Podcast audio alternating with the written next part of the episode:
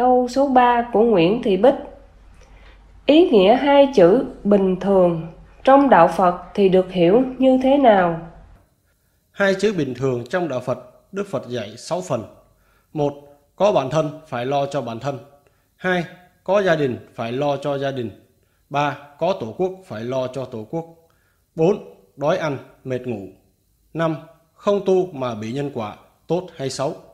Sáu, loài người sống với nhau bằng nhân, nghĩa, lễ, trí, tính. Đây là bình thường của loài người đó.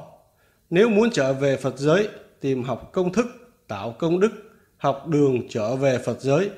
Còn không muốn trở về Phật giới thì đừng có học, cũng đừng có tu nữa. Nếu tu là hết bình thường rồi.